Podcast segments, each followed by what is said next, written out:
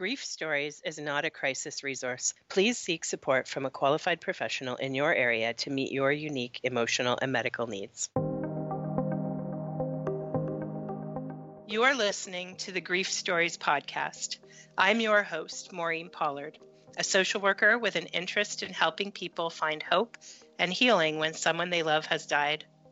In each episode, you'll hear a real person sharing their story of loss and the insights they have gained that help them on their journey with grief. At Grief Stories, we're helping grief make sense, one story at a time. Today's guest is Adrian Pringle, a musician and an accredited music therapist who's going to talk with us about the power of music and grief. Adrian, welcome to the Grief Stories podcast. Thank you for joining me today. Thanks so much for having me, Maureen. It's an honor to be here with you. So, we are going to talk today about music and the power of music in helping people explore and express emotions. And we're focused because it's the Grief Stories podcast, of course, on the idea of how music can help people in grief. And so I want to begin with asking you to tell us a little bit about your work um, as a music therapist and whatever, as a musician, whatever pieces feel important to you to share about your your work and the things that you do with music and folks and emotion. Absolutely. So I'll give you, I'll start with some context of where I've worked. So as a music therapist, I the first 10 years of my career were as a member of the palliative care team at the Credit Valley Hospital. Uh, so then I moved on to Carpenter Hospice, and certainly working in palliative care. Um, we talk about anticipatory grief and supporting family members. So that was a part of what I did using music. Mm-hmm. Um, However, at Carpenter Hospice, I really focused a lot more on supporting people who are grieving. So, certainly working at bedside with residents and family members, and then the opportunity to continue to support family members after someone had died, either one on one using music and also in music therapy or grief support groups. And so, what that looks like music therapy for people who are grieving is very much about learning about the person. So, it's very unique. Our lived responses, the way that we use and interact with music is really, really personal. And it's really important to capture that. So, it's really important to learn about what music means to someone in their life. Right. So you really have to get attuned to them. You want to be mm-hmm. noticing things that are important to them, what seems to resonate, what their preferences are. And as you have conversations with them, you're always sort of drawing information that helps you form that picture to help them with music. Absolutely. So I want to find out how music has been a resource for them in their life so before now, were you somebody who listens to music, who goes to concerts, who plays music, who sings? What does it mean for you? How do you use it? And then how can we perhaps connect with that now?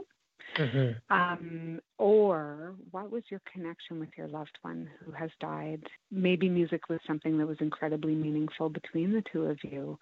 You know, really taking the time to to figure that out. You know, is there a certain piece of music that connects you to a memory? Is there a way of continuing to feel connected, to continuing um, that feeling of spiritual support. And and mm-hmm. yeah so i'm going to keep saying the word connected over and over here. Yeah. Well and i think that's it. You know the idea of using music as a vehicle to connect first to yourself and your feelings, also mm-hmm. to the sense of love and relationship with that person who's mm-hmm. passed um, to the to the relationship itself. Maybe if music was important in the relationship. And and sometimes I can imagine, even if music isn't necessarily something that was for the griever, it may have been something really important to the person who died. And so then it becomes important to the griever. So interesting you say that because I have actually had individuals come to um, grief support groups that are music focused or music therapy groups, not because they consider themselves musical in any way, but because it was so important to their loved one, to the person who had died. Mm-hmm. So many ways for people to come to music as a healing vehicle as a tool as a as a helpful experience right and mm-hmm. and i mm-hmm. imagine that in some ways you also see people come with certain expectations then there might need to be a bit of softening around what the mm-hmm. expectation mm-hmm. is that what music can do Oh, there's always that aha moment, you know, that realization. And for some people, it's thinking, well i need to be a musician i need to be able to play something and if i if i don't have those skills then this isn't for me and that just isn't true music can actually be a really helpful resource to anyone um, mm-hmm.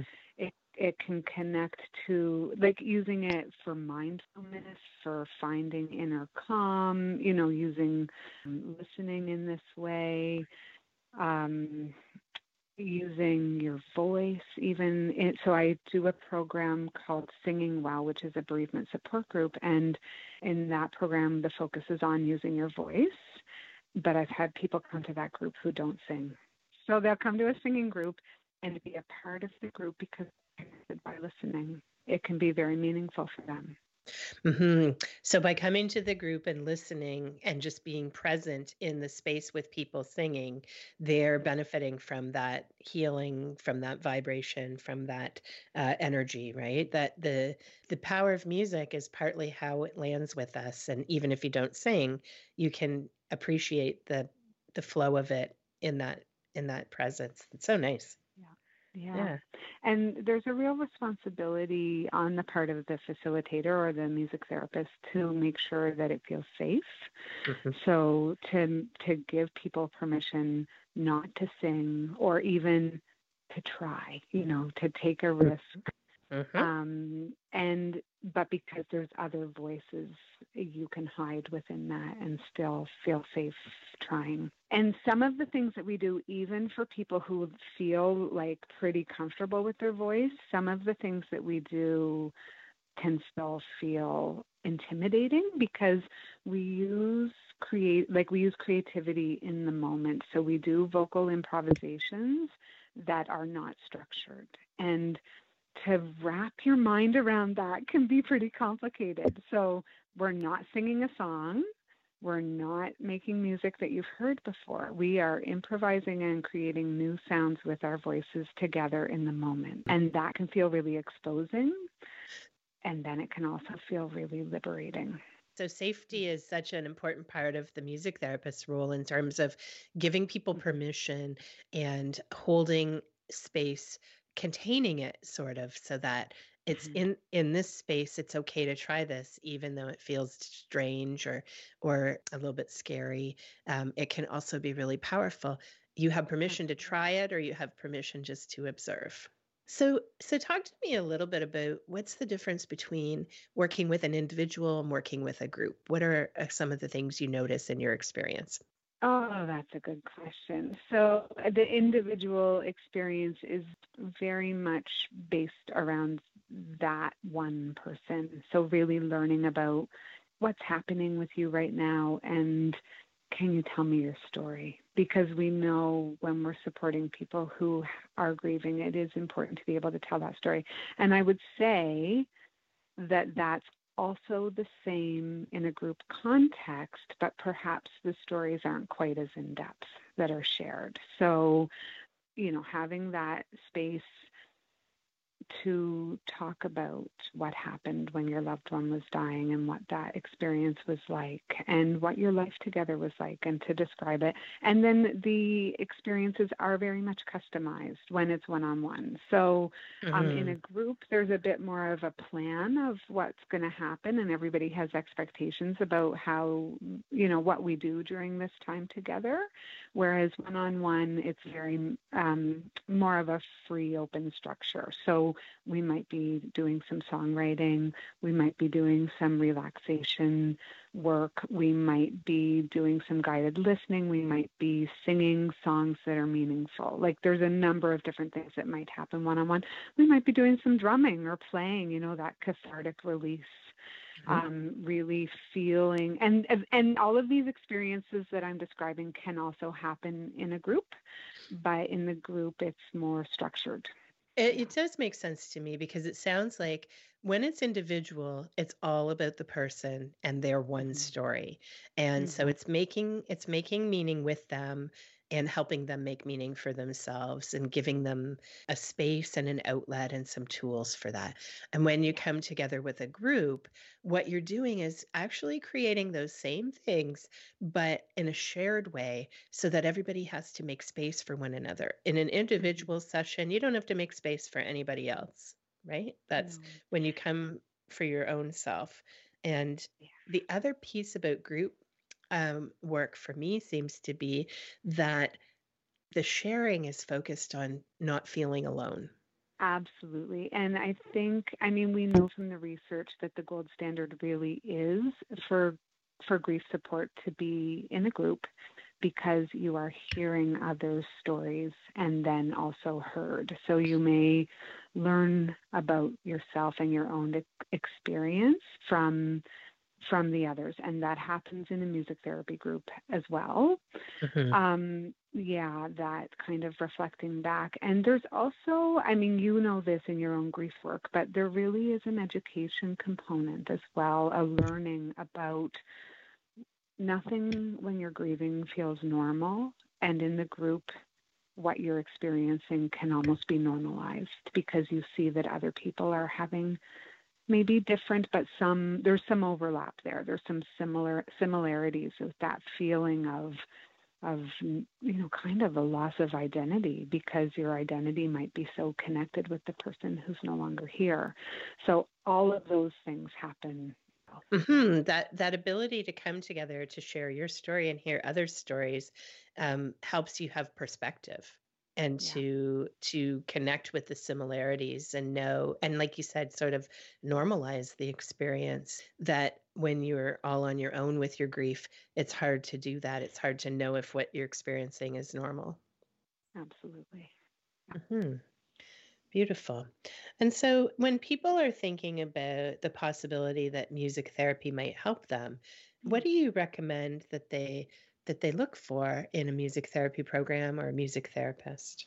Um, another really good question. So I think, um, especially for grief support, you know, a music therapist who has had some experience working with other people who are grieving or, you know, parallel experiences in that way. And then, you know, knowing what is helpful to you. So knowing yourself finding a music therapist who might offer tools that are helpful for you. So, for me, for example, I usually offer songwriting as part of the support that I offer. And this can be hard for people to know because that's that can sound intimidating right off the bat me saying that or some people will say you know well I don't write or no no I wouldn't do that and a music therapist is is skilled at making that accessible to you and and explaining how how it can actually unfold. Sometimes when I'm making a song with someone, I'll describe to them it's almost like a fire. Like we light the spark and the song just happens.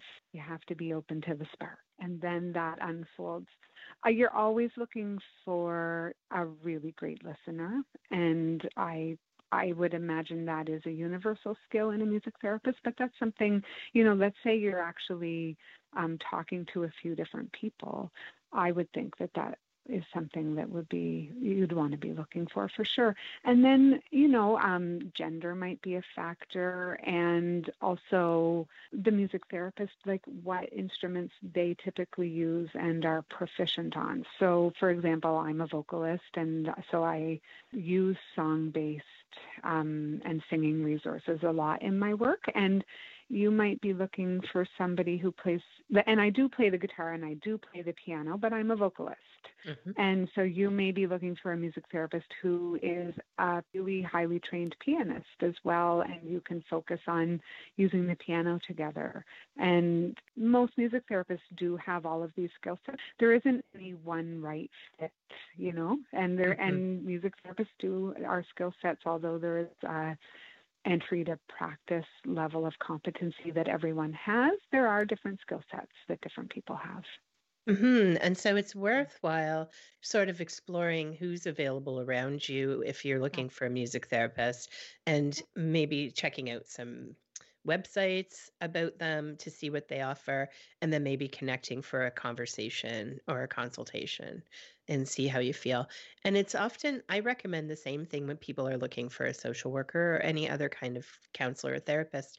It's really important to know that if the person doesn't feel right to you, it doesn't mean that the therapy is not right for you.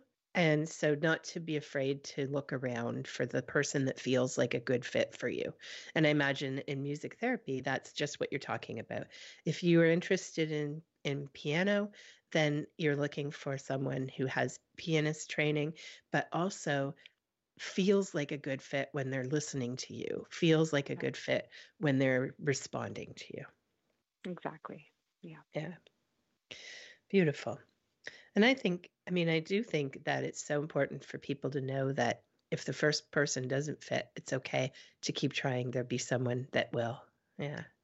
Yeah, like don't give up on the therapy. Mm-hmm.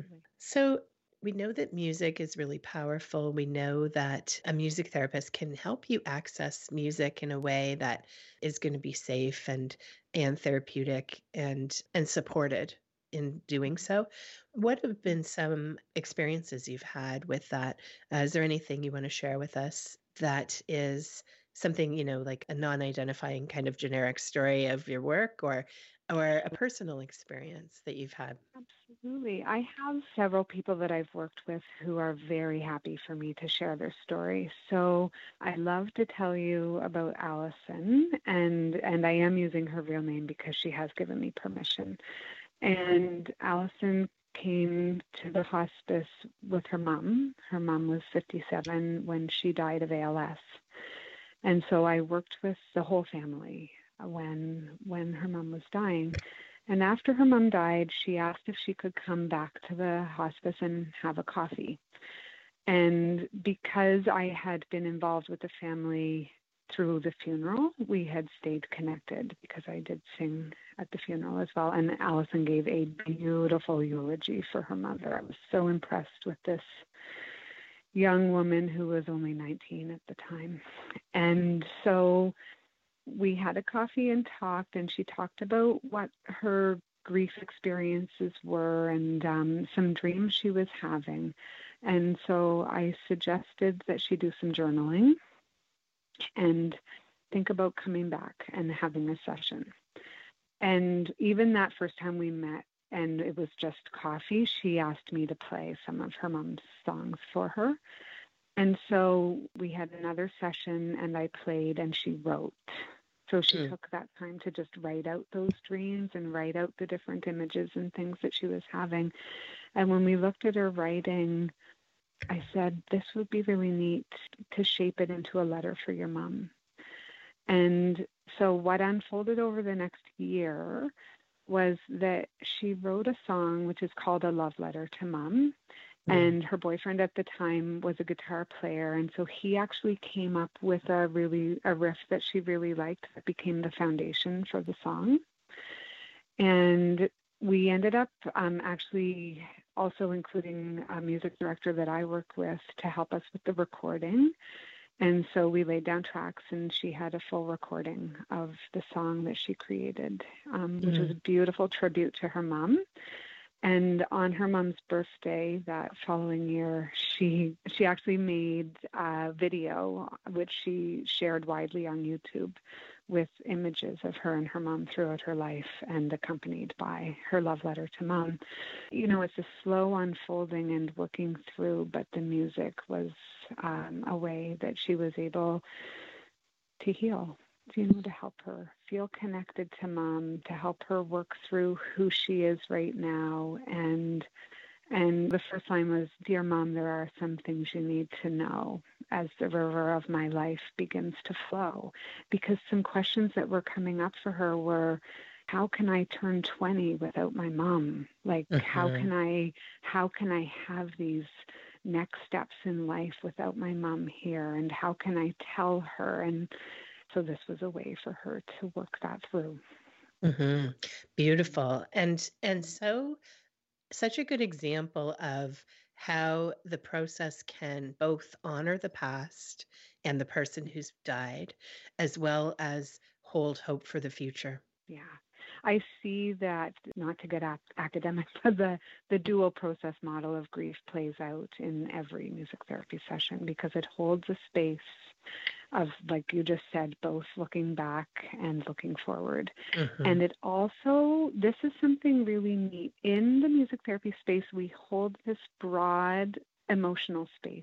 So sometimes when people are grieving, they can feel guilty for feeling joy or laughter. And mm-hmm. in the group, it almost happens accidentally this permission to laugh, this permission to feel a broader range of emotions than deep sadness and loss. And especially in the groups with other, having permission and other people, realizing I can be sad and I can feel loss and I can laugh. Mm. Both of these things can happen in this space. Mm-hmm. Or, or I can feel the joy that music raises inside of me, or I can feel connected and whole and then they have permission to take that experience and feeling out into their their daily life mm-hmm. Mm-hmm. Yeah. and that's another great thing about music is that it is so transitional so okay what can you be doing on your own day to day can we be making playlists recordings real tools yeah mm-hmm.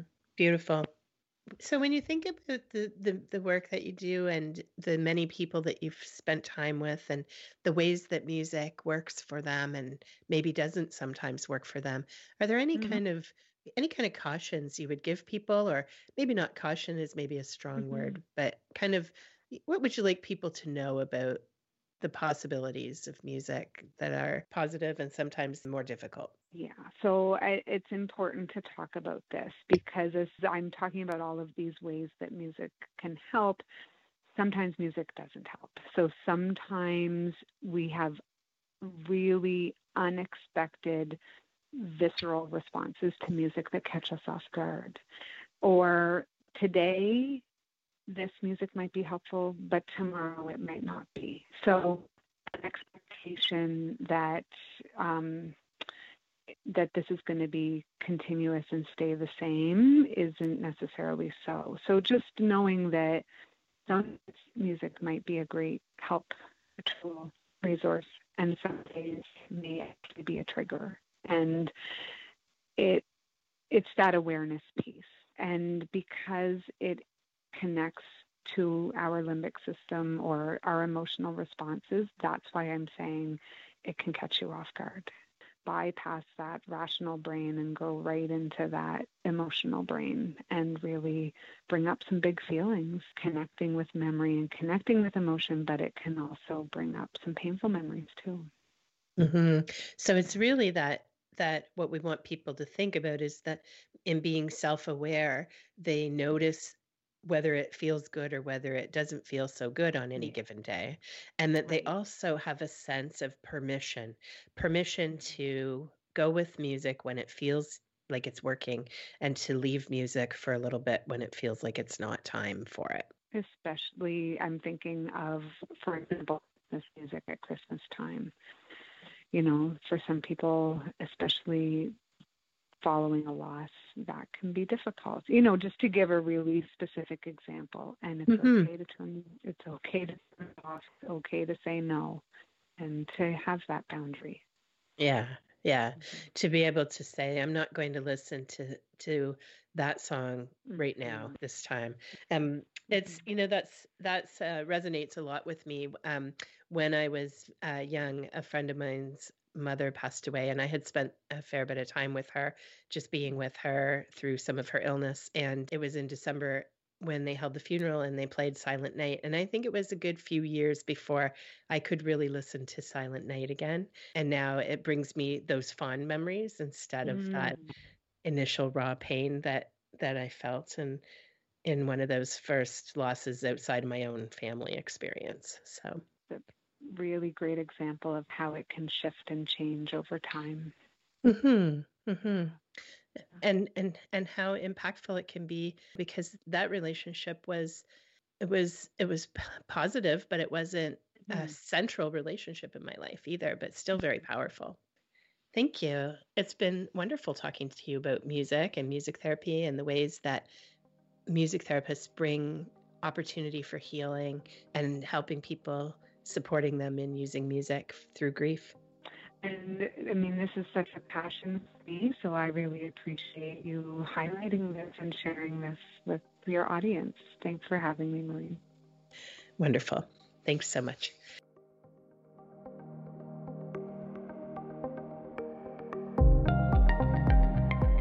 Thank you for listening to the Grief Stories podcast.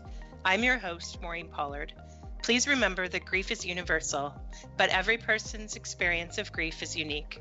While our interviews are intended to help listeners feel validation and reassurance, we know that this story might be different from your own. Please visit our website, griefstories.org, for more stories of hope and healing.